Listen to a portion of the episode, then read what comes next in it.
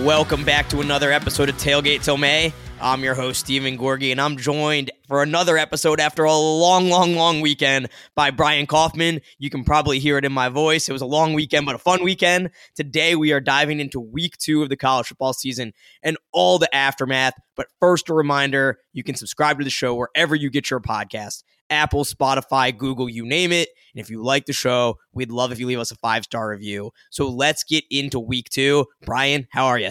I'm doing well, man. It was fun. It was fun to be back at a, a sports bar for a college football Saturday. Uh, week two never has sort of the the most exciting slate on paper, but it rarely lets us down. And this week was no exception. So it was real fun to be out and about with the crowds and, and watching games. So I'm I'm feeling good about it.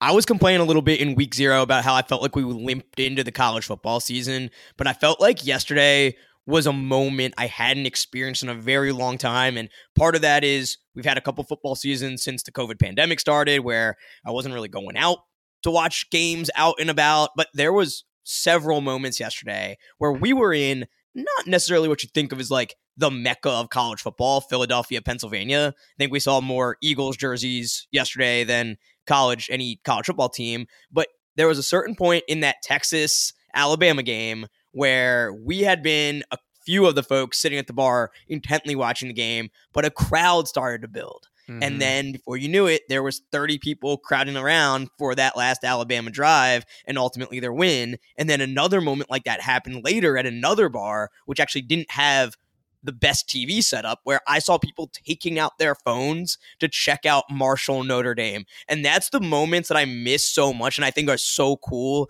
about college football. But I felt like we haven't had that in so long. Twitter can feel like that to some extent, but I don't think there's any substitute for when you see it actually happen in person. Yeah, yeah, that's a great way to say it. it. And it's just so much fun. We were sitting there having some beers, having some chicken wings. It like it felt like how a college football Saturday should feel and uh, it, it was a good one. There were some upsets, weren't there? There sure were. So I will. I'll play a little dealer's choice here, Brian. There's a few things we can start with. Do you want to start with the big upsets of the day? Texas A&M losing to App State and Notre Dame losing to Marshall, or what was supposed to be the game of the day that I just dismissed outright and said I wasn't interested in, but turned out to be an instant classic. Which one are you going with? Let's let's talk about the upsets. Let's talk about the the the, the fun the fun belt the Fun Belt, the Conference of Champions, the Fun Belt, coming up with two huge wins on this day. And Brian, you know, I'm a pretty simple man. I I like sports. I like chicken wings. I'm not complicated. One of the things I also really like, don't like any other reality TV, but I like the Jersey Shore. The first season of the Jersey Shore, I would put on the Mount Rushmore of reality TV. So when these games were happening, all I could think of was telling Notre Dame what situation told Sammi Sweetheart in season one when she refused to take the dishes over to the plate after he cooked a meal. You're excluded. You're excluded from chicken cutlet night. You're excluded from ravioli night, and that's exactly what Texas A&M and Notre Dame are. Excluded from the college football playoff. They're excluded. They're excluded. They're excluded and with good reason. Notre Dame 0-2 now. Texas A&M drops to 1-1, both losing to Sunbelt teams on their home field. Simply unexcusable as much as I love the Sunbelt. That is a national championship relevance ruiner for the season for both. hundred percent, and a tip of the cap to you because I feel like when we were talking about uh, specifically with Texas A and M, right, and and I don't think either of us were ready to be like that's a, an SEC contender, a national title contender. Like it feels like the media in air quotes has been trying to do for a minute now. But you specifically pointed out like hey, I don't know that they've figured out this quarterback problem and they might have one of the best defenses in the country, but like they can't until you figure that out and and establish something on offense, you're not going to be able to do anything. Well, hello, Haynes King, 13 of 20 for 97 yards passing. He is an athletic guy. He had a 30 yard run in, in a pivotal moment, and he isn't totally helpless out there. But let me just repeat myself 13 of 20 for 97 yards. App had 22 first downs to Texas A&M's 9. App had the ball for over 41 minutes time of possession. Texas A&M had it for 18. They didn't just win this game. They bullied them. They went into College Station and they knocked them around. And I thought it was really interesting because on the last, uh, I believe it was Camerun Peoples, the long run to seal it, um, Texas A&M had a shot at him in the flat and they missed him, just a missed tackle. And it was sort of indicative of the whole thing. Texas A&M supposed to be this big, bad defensive team and couldn't make the tackle when they needed to. And man, I just not impressed. And and yeah, you're excluded from any sort of conversation with with with a chat like that. And I know we're gonna we're gonna get ahead to uh, week three, but honestly a little bit surprised that they're laying as many points as they are against Miami next week. Uh, I believe I saw it as a six point favorite, and I, maybe it's more of an indictment on Miami than anything. But um, anyway, yeah, uh, kudos to App. You know, they left it all on the field in week one against UNC, um, scored 60 plus, and you could have seen a world where they came out a bit flat. Uh, and they certainly weren't world beaters on offense or anything like that, but they, they did what they had to do to get it done. Well, and I got to give you credit too, Brian, because last week on the show, you immediately said, I like App State in the points. And on the preview show, I kind of went the other direction. I said, I can't find it at minus nine and a half in the first half, but I just like App State to come out a little bit flat, Texas A&M to just put them away early because they did have that showdown with Miami the following week. And that's not what happened at all. There, there was nothing flat about that performance by the Mountaineers. They they dominated them on the lines in the trenches 181 yards on the ground camerun peoples 112 yards. It's just that's not supposed to happen. And i know we were a little hard. I've been hard on chase brice throughout. I, I said i wanted to take some shots. I, I will say i one of my bets preseason was Marshall to win the Sun Belt, which I I like even more now. But I said I wanted to take some shots against App, and he did not have the greatest game today or yesterday but he did the things that mattered. He was only he was, you know 15 of 30, 134 yards, but didn't turn the ball over. Uh, made the plays that he needed to play needed to make, and it would be really easy for him to get down after missing that two point conversion last week. But it, it's a team game, and and I think he did just enough. I, I want to ask you now that App State has won this game, are they the favorite for the Group of Five New Year Six bowl? It's interesting. We were talking about it over text that like a lot of the teams, at least we picked in a wins pool to to compete for their conference championships, have have taken losses in some form or another. I mean, they they're as good a bet as any, uh, right? In my opinion, like to to come out and play like that and pull out a win in a in a really really hostile environment. Um, I think there's a couple of teams you you still have to to put in there. Like I still think um, you know, um, an American team could make a push for it if Houston still does what we expect them to do in the AAC. Um, you know, that was a tough loss for them too over the weekend, but yeah, they're right there. They're right there. I mean, they certainly have played their way into it, and you wouldn't have done that. Um, it, you know, after the North Carolina game, it was like, oh, okay, they'll they'll be competitive. They can hang with teams.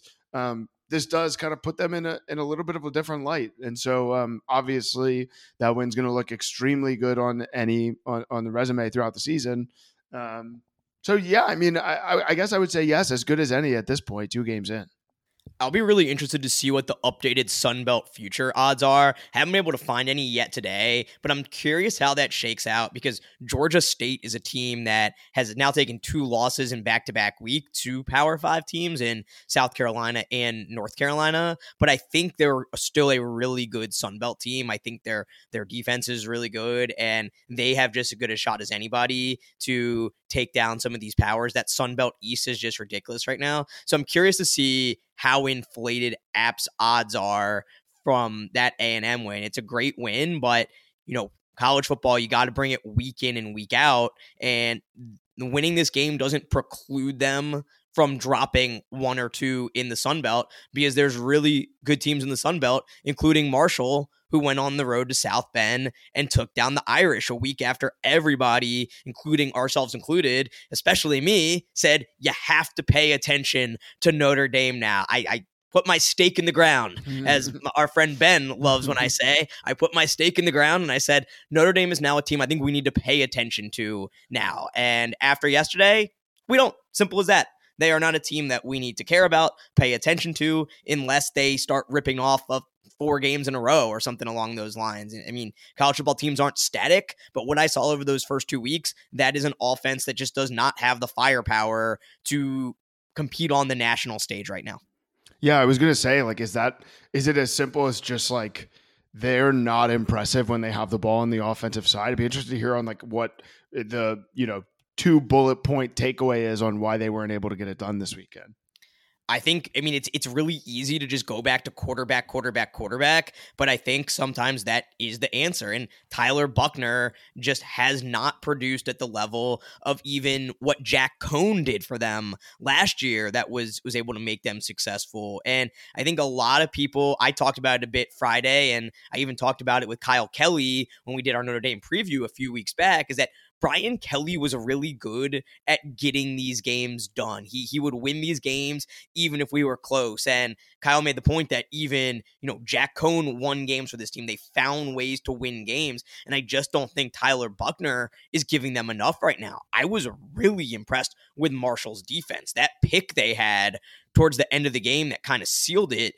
I felt like they just looked like such a physical. I don't want to be hyperbolic, but that looked like an SEC defense with how physical their defensive backs were, where they out athletic. Whoever made that pick was just more athletic than the Notre Dame receiver, and he was more physical and he made a big play. I think the other thing too is they need a receiver to emerge outside of outside of Mayer. I mean, they they don't have threats that they need to compete at the level that they want to compete at. You got to have more than just one guy who can get it done. So for me, I think that's that's the biggest thing. I think you'll continue to see their defense be passable and good, but at some point you got to score. Yeah. Yeah, I think that's fair. That was that was uh, uh, quite a weekend for the conference, though. I will say. I mean, totally changed the picture for those two teams, Texas A&M and Notre Dame. Um, unexpected, and like I said, it's like week two never looks good on paper, but we have to stop acting surprised when it gives us results like this because it's like it's going to happen. It sneaks up on people. People look ahead, and uh, this is two instances I would say that that fits the bill for sure. So in the Sun Belt this year, Marshall has beaten Notre Dame. App State has beaten Texas A&M. Old Dominion has beaten Virginia Tech, and Georgia Georgia Southern has beaten Nebraska, which directly led to Scott Frost firing, which we'll get to certainly at some point here a little bit later. But that I mean that is a bellwether year already, two weeks in for the Sun Belt, and I think I asked the question in one of our preview shows. I think our G5 preview show is the Sun Belt now the best G5 conference? And I, I mean, I think it's making a very strong case. Yeah, it must have listened when I was hesitant to say yes, because uh, they are playing their way into an obvious yes there. All right, well, let's move on, Brian, to another game that wasn't quite an upset, but a near upset. It's it's funny. Alabama was favored by more against Texas on the road than A and M was against App State at home. Wow, wow, wow, wow. Yeah and it ended up being a really close game though. It was it was a game where texas to their credit stuck around the whole game. They left a lot of points on the board. I thought that that whole safety targeting situation i think is something that texas fans can be pretty upset about. They did at least kind of get the call right where they took the targeting off the board. Apparently, you're not even able to review roughing the passer, but they kind of did anyway and took that off the board, which I'm totally fine with because that was the right call. But I just can't believe that and didn't end up being sa- safety. I think the ball actually did hit somebody in the helmet, which is why it didn't end up being intentional grounding. But I mean, if you're Texas, you got to feel like you had you had Bryce Young down. Like that's two points that would have won you the game. There was a few times they missed a field goal. They settled for some threes instead of sevens. But all in all, a really good fight by Texas, especially without their starting quarterback Quinn Ewers for most of the game. How do you feel about Texas as the proud owner of Texas in a college football wins pool that we're in? How are you feeling about the Longhorns moving forward? I, I got to be honest with you, and I, and uh, what, I think I said this to you in person, and I definitely said it last week when I was like, okay, I'm trying really hard not to overreact to certain things.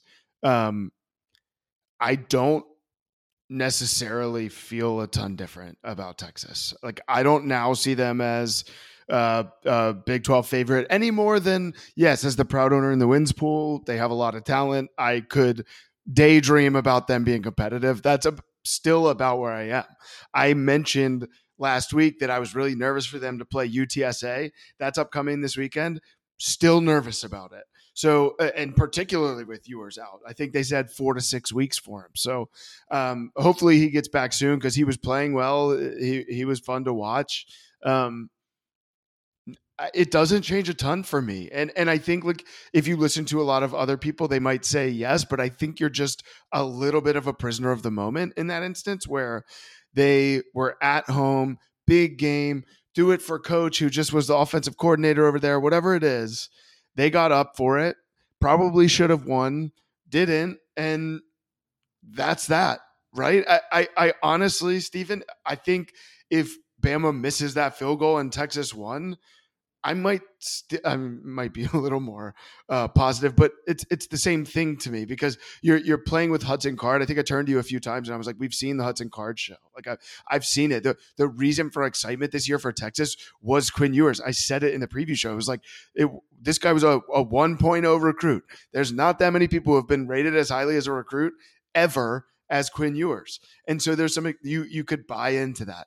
I can't buy into Hudson Card going unbeaten in the next four to six weeks. Uh, I think it's you know hoping to hold on, um, and that's sort of where I'm at. I think I think Texas can win eight or nine games, and that would be a successful season.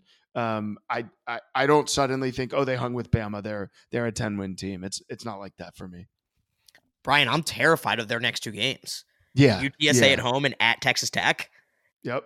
That's terrifying. And Mm-hmm. I think that will really be what we need to watch and see is this different for Texas? Because we've seen Texas compete and even beat against high tier, high level competition. If you go back to 2018, after dropping the opener to Maryland, they beat USC and they beat Oklahoma. Then they dropped two to Oklahoma State and West Virginia. So it's it's like we've seen this story before. I want to see Texas go out and go seven and one in conference. Show Yeah. me that you can do this week after week after week because anybody can do it one week. That's kind of the beauty of college football. And that's what Texas has done. They've done it one week, plenty of time. But do you have the drive, the discipline, the focus, whatever it, it may be that's been holding them back to Yeah. go out and say, we're going to treat this game against TCU the same way we're treating a game against Alabama. We're going to treat this game against Texas Tech the same way we treat Red River. And if they can do that, then I will be very impressed and I will change my tune. But I am still very much in wait and see mode. So I think reason to be cautiously optimistic, but they got to prove it. I think it's simple as that. I agree with you. I agree with you. I, they do deserve some kudos. I mean, on defense, like uh, that Alabama offense, I, I think we both sort of expected them to have their way to a certain extent. There was a point in this game, I believe it was the last three drives of the first half, the first three drives of the second half were punts. They punted six straight possessions. Um, Alabama did. So I I- like that part is actually more impressive. Like if you had told me that Texas kept it close and lost uh, a tight one, I would have thought it was a little more shootout feel to it um, than like uh, kind of sloppy 20 to 19 like we saw. And so I think like if you're looking for a reason to buy in, if you're if you're a Texas fan or a casual observer looking for some value, like I think you can you can find it there in their defensive performance, but I think you make a perfect point. Can they do this regularly? And there's no sleep for the weary, right? No rest for the weary. UTSA coming up this weekend, like you said, Texas Tech, uh, and, a, and a week later, after what should be a win against West Virginia, uh, Red River. So it, it's it's not going to be easy, and and I sort of have the same the same expectations for the for the Longhorns going forward. Now, Brian, on the flip side, I'm a little scared about Alabama's receivers because we kind of saw that rear their head, rear its head, their lack of receiver depth in the national championship game last year. And I felt like it kind of showed again on Saturday when your running back, Jahmyr Gibbs, is leading the team in receiving with nine receptions for 74 yards. I don't think that's what you want.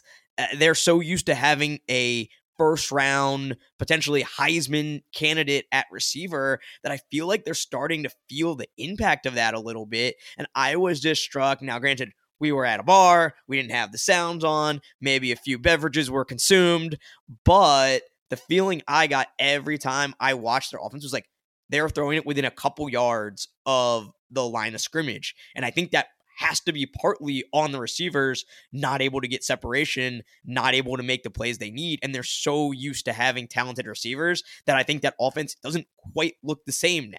Now, having said that, I am not ready to throw throw this team uh, throw the baby out with the bathwater or anything like that. I mean, I think it's still a national championship contending team. But like yeah, I mean, I, I, think there's some reason to be concerned. I think everybody has reasons to be concerned to some extent. And this has made me think that maybe Alabama is a tad more normal than we thought to start the year. Maybe Ohio State's a tad more normal than we thought to start the year. I think sometimes in the offseason, we convince ourselves so much like these teams are infallible. These teams are infallible. They're so good. They have so many five stars. They can't lose. But sometimes when you get on the field you got to make plays. And they had a little trouble making plays. But at the same time, it does remind me a little bit of a game last year they had early in the season against Florida, where, quite frankly, I thought they should have lost that game in the swamp. And we know how things went the rest of the year. Florida figured it out, or I'm sorry, Alabama figured it out because football teams are not static entities. And it's the coaching staffs who can make adjustments, figure it out as the season goes on that ultimately produce the best teams. And there is nobody in college football better than Nick Saban at that. So I think for me, I want to monitor this situation, but I wouldn't say I'm overly concerned at the moment. Yeah, I think that's totally fair. And and you mentioned Gibbs leaded them in the receiving, but I think and I'm working on the assumption you meant receiving yards, which is true. But I think looking at receptions too is such an interesting way to look at this because he caught the ball nine times. And I think that speaks to what you're saying, right? No other receiver, they spread the love a bit, but no other receiver had more than four. And so it's like, uh, I, that's not, it's nice to have a running back who's a threat in the pass game. That's not, I think I can openly say Alabama's intent with how their offense is supposed to go. And so I, I, I think that that's that's a really good point. And uh, yeah, I'm, I'm sitting here looking at the names on the receiving list, and you don't have the you don't have the DeVonta Smith, you don't have the guys who are lighting it up like they're they, like they usually do. Um, so we'll we'll see. We'll monitor. We sure will. Uh, so let's stick in the SEC for one final game, and that was those Kentucky Wildcats going to the swamp a week after Florida was the belle of the ball as they took down U- Utah. Uh, a lot of people really high on Anthony Richardson after week one, and he kind of showed in that game that you know he's still a very young quarterback who can have tremendous highs, but can also have some lows. So Kentucky gets it done in the swamp. Mark Stoops becomes Kentucky's all time winningest coach, passing Bear Bryant, which is super impressive. Uh, I just what an unbelievable job by him in that program. Where I said it on Friday when I did the preview show, but it's they now have the benefit of the doubt and Florida is the program that needs to prove it, which is just unbelievable. Uh, I, I was super impressed with that team. Their offensive line was much maligned coming into the week, showed some cracks early in the game, but it really stepped up when things mattered most. And I thought that was just a physical, impressive win by the Kentucky Wildcats. Yeah, I mean, they came out and they put it to him. I mean, it, it, it takes a lot to uh, really, really shut down a guy coming off a performance like like Anthony Richardson was, right? And he had three rushing touchdowns. He had made so many, so many plays with his legs in their last game in the win. Six carries for four yards.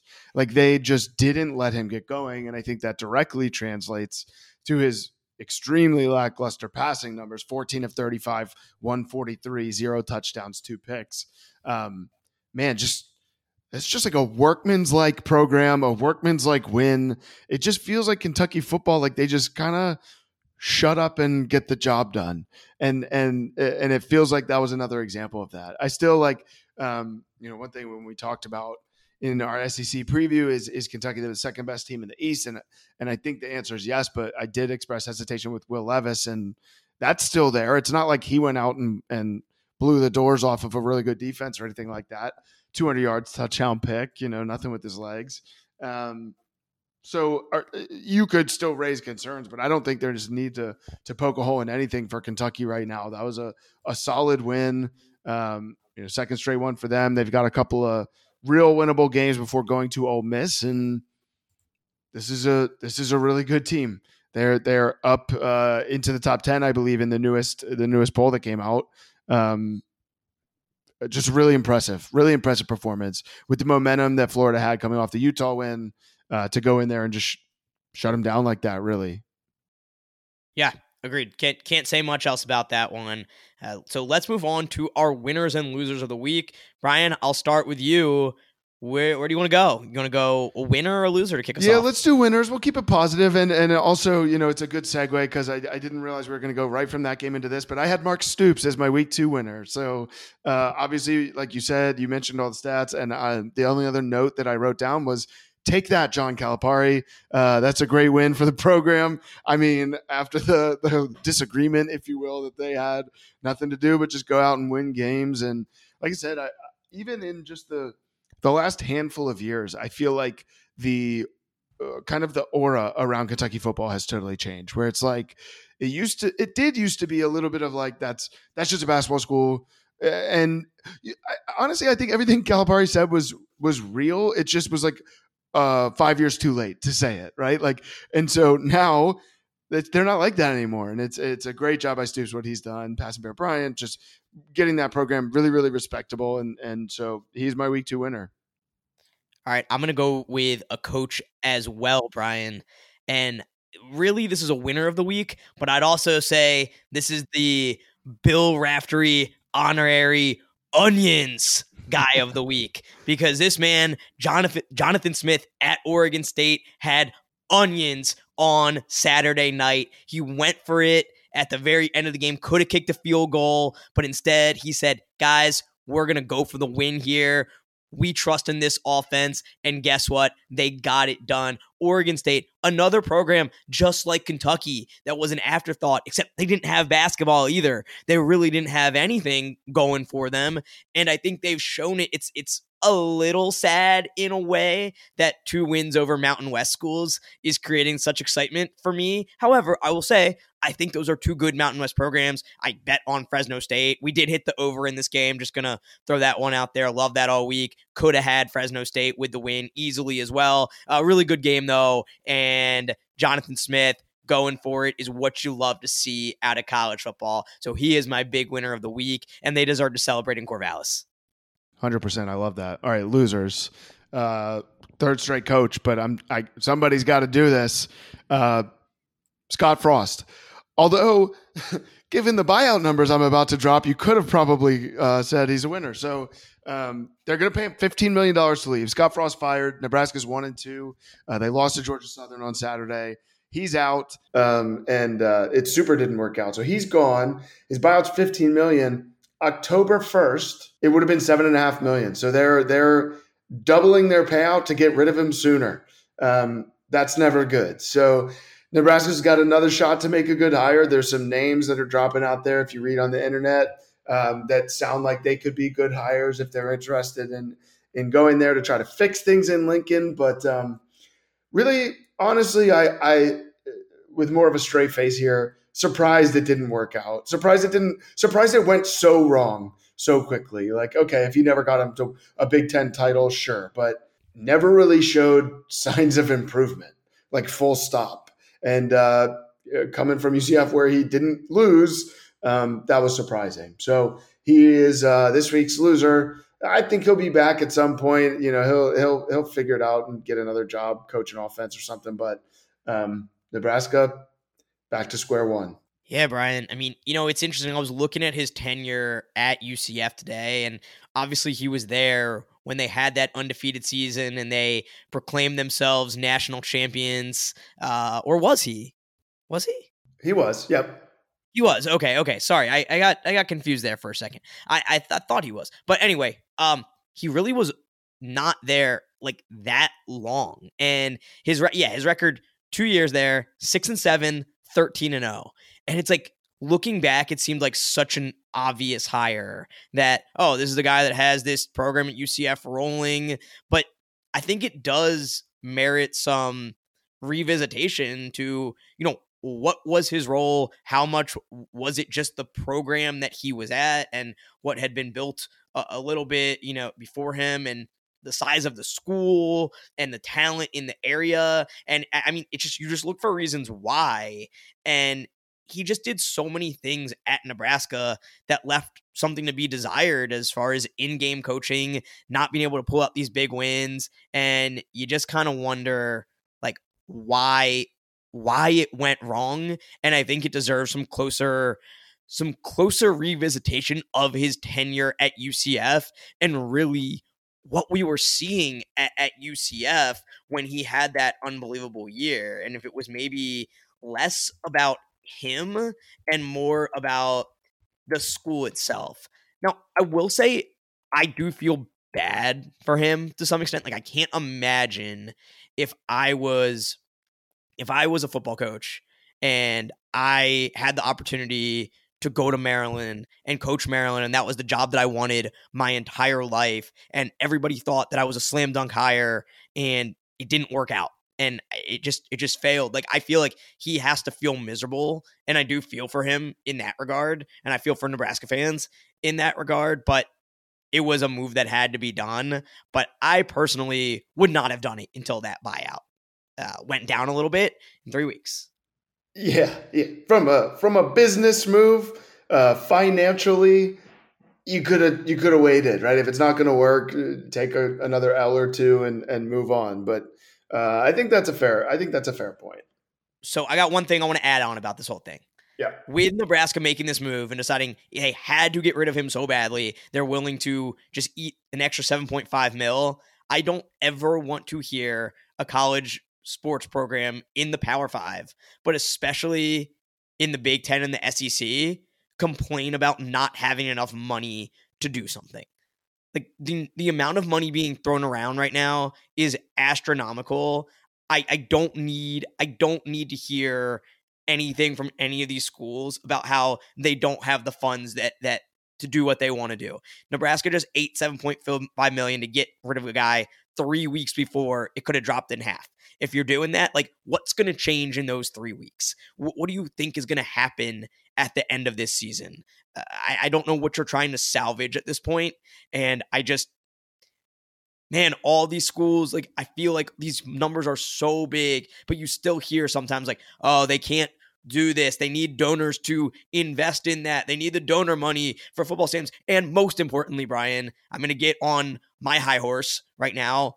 They don't have the money to play the pay the athletes because they can pay the athletes what they deserve if they're able to pay Scott Frost $7.5 million for three weeks of not working. Uh, so that was my biggest takeaway from the whole situation. I think it's totally fair. The money, the money is there. That like no more. There's no, there's no conversation to be had about it. So I think you're onto it there. Any, I, this might be getting ahead of myself because this is uh, hours old news any candidates jump off the paper at you early on that I mean nobody's going to make as much sense as he did, right? So you might be digging a little bit, but anybody who's kind of performing one tier down that might make the jump.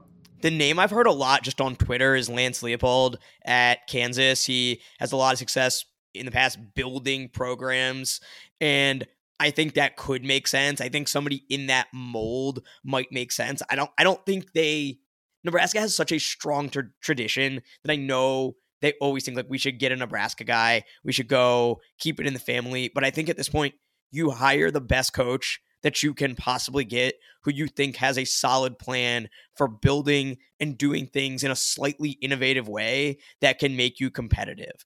I when I you know kind of look around the country and it's again it's crazy because Scott Frost seemed like that guy.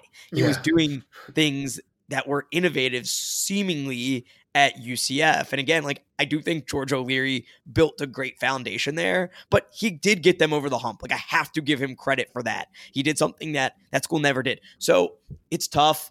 I don't have anybody that's obvious, but I do like the kind of idea of a proven winner from a lower level, whether it's G5, whether it's FCS, uh, something along those lines, you know, could make sense. Uh, I I, I just don't know, man. Like it has to be somebody who is going to innovate. That's that's the key. Yeah, yeah. I think I think I think that's a great call, and I think it's interesting, like to think about how big of the name can be, right? Like it's like there there is some level of like the prestige question to it where it's like they'll probably as programs like that often do like take a bigger swing than we think makes sense. Like like like Luke Fickell or like Matt Campbell. Like people are talking about these guys as like the next great hires. Like would they be interested? I don't know. Like like to me, I think my initial reaction would be like, that's an interesting job for one of them to take because they could they're probably interested in and could get jobs that seemingly are more set up for success, short and long term.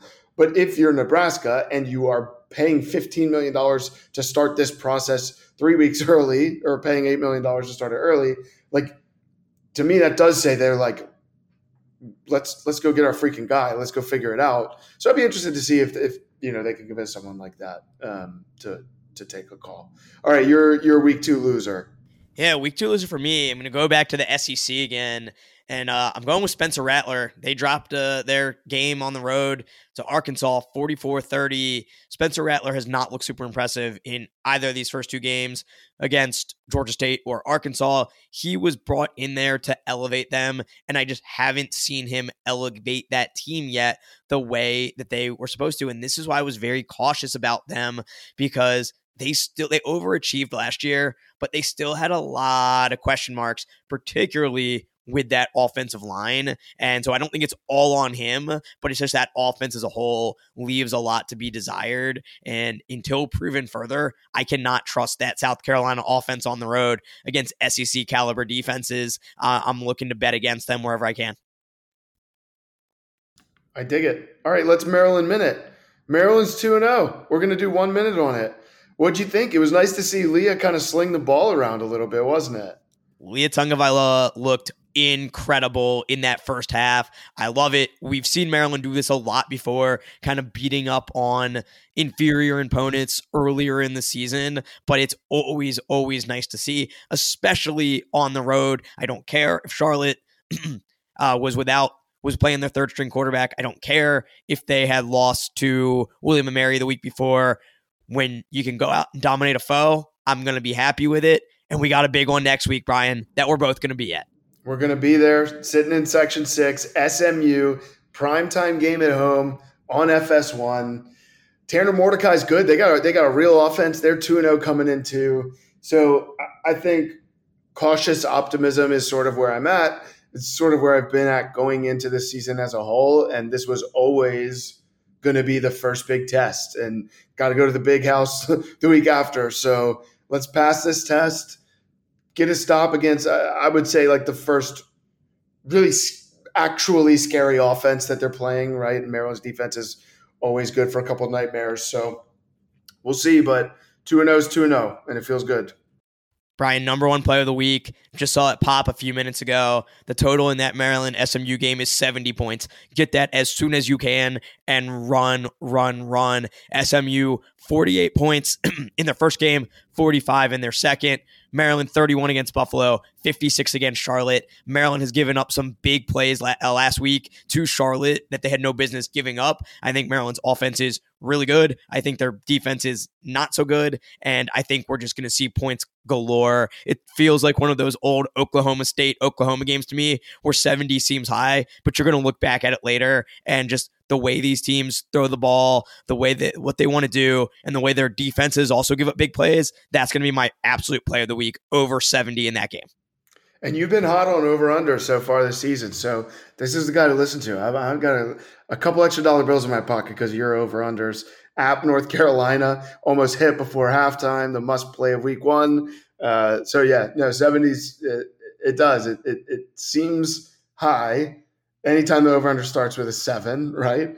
But uh, no, I feel like that's a that's that's a great one. Um, a couple, I got a couple couple plays early looking ahead to week to uh, next week. Um, I'm not shying away. I was in on this from from the beginning of the season. Uh, I like Auburn as a home dog. Like they have not looked good, um, but I think it's uh, I think it's a it's a trap ish game for Penn State. I think Auburn's still a tough place to win, um, and, and, I like them. I also the, the so the the total in that game's 48 and a half, which feels really low, but I actually like.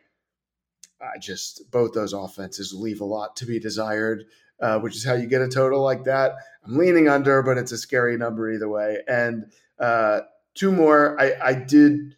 I like Miami getting the points at A and M. I A and M's uh, maybe you know I've been I've been hesitant to overreact, but I think I think that one feels a bit overreact worthy uh, with A and M kind of unable to do anything on the offensive side of the ball and I'm I'm extremely surprised to see uh, Oregon favored. Uh, I know it's at home, um, but BYU's strong, coming off a big win.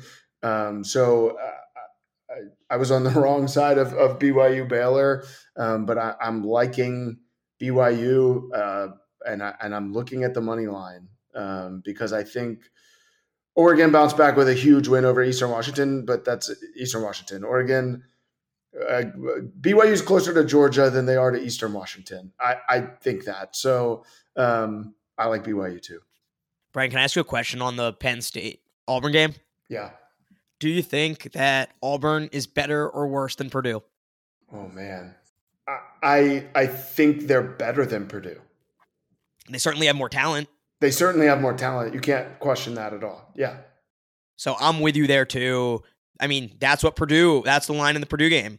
Three and a half, yeah, Penn yep. State by three and a half. So it's going to be definitely like a kind of hold your nose and, and, do it one. It didn't work out for me great with Iowa this past weekend, but I mean, we've both been on this from the beginning. College football going on the road to an SEC school is hard. Neither of us believe in Sean Clifford, so I'm I'm completely with you there.